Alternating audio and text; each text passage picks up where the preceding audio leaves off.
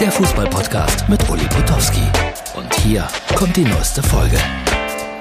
Herz, Seele, Ball, Freunde, da sind wir für den ersten Montag, regulären Montag, wenn man so will, im Jahre 2024. Regulär mal abwarten, weil viele wollen ja streiken in dieser Woche. Und ich habe auch überlegt, ob ich streike, aber ich kann nicht. Deswegen, wir machen weiter. Täglich unser kleiner Podcast. Täglich werde ich irgendetwas machen. Und wer protestieren will, der soll das tun. Bin gespannt, wie die Woche wird. Klein gegen Groß, das war am Samstagabend. Ebenso Darts Promi Pfeilwerfen bei Pro 47 Jahre RTL. Also Darts Promi Pfeilwerfen wollte keiner sehen. Ganz, ganz schlechte Quote. Ähm, die RTL-Show wollten auch nicht so wahnsinnig viele sehen, aber ein paar mehr. Und Gewinner war dann Klein gegen Groß. Und da gab es ein Spiel, Vielleicht zeigt der Martin euch das kleine Foto aus der Show. Da sollte ein äh, junger Mann, so etwa zehn Jahre alt, elf Jahre alt, der Sportreporter werden möchte, Sportreporter an ihrer Stimme erkennen. Aber ich fand, dass das Spiel völlig falsch aufgesetzt war. Es waren nämlich fast alles Moderatoren und keine Kommentatoren. Der arme Kerl erriet dann, glaube ich, auch nur einen einzigen. Und die anderen wurden nicht erkannt. Selbst ein Heiko Wasser wurde nicht erkannt. Die mussten aber auch merkwürdige Dinge vorlesen, was es ja doppelt und dreifach schwer machte.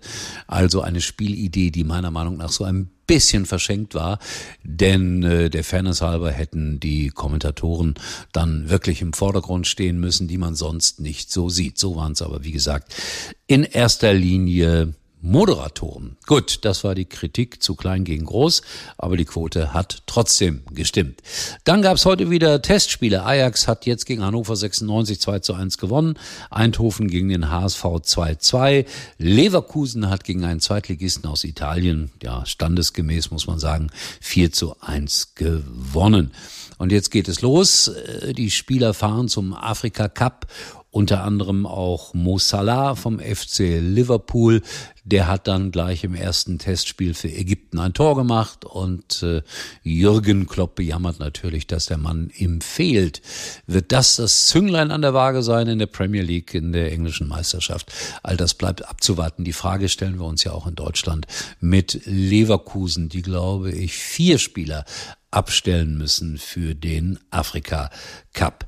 Dann Kalajdzic Kalajdzic, langsam, äh, ist perfekt mit Eintracht Frankfurt. Der ist ja auch äh, nach England gewechselt, ist dort aber verletzungsbedingt nicht zurechtgekommen. Ich glaube, wenn er gesund ist, dass er in der Bundesliga wieder viele Tore machen wird. Mein Tipp mal auf zehn in der Rückrunde, ein Spiel vor Runde haben wir ja auch noch.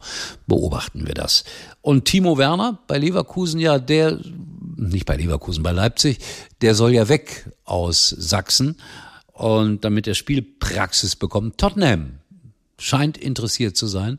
Also das ist ja auch eine fast traurige Geschichte mit dem Nationalspieler, der mir ein bisschen leid tut. Riesentalent, toll gespielt, dann in England nicht zurück äh, zurechtgekommen, zurück nach Leipzig, da auch nicht äh, so richtig heiß geworden und jetzt soll er wieder nach äh, England, um zu beweisen, dass er doch ein erstklassiger Stürmer ist. Der allerschlechteste ist er nicht, aber ja irgendwie die die ganz große Durchbruchsnummer hat er eigentlich nie hinlegen können Vielleicht kommt das jetzt. So, dann wollen wir mal gucken, was diese Woche sonst noch so passiert. Wir werden viele, viele Wechselgeschichten haben. Das liegt auf der Hand weil ja die Transferfenster wieder offen sind und äh, Testspiele wird es auch fast täglich geben, irgendwo in der weiten Welt des Fußballs, sei es in Spanien oder in Portugal, überall da, wo es einigermaßen warm und gemütlich ist. Wir werden darüber sprechen. Hier bei Herz, Seele, Ball. Das war's für heute und Uli denkt schon jetzt am Morgen. Herz, Seele, Ball. Täglich neu.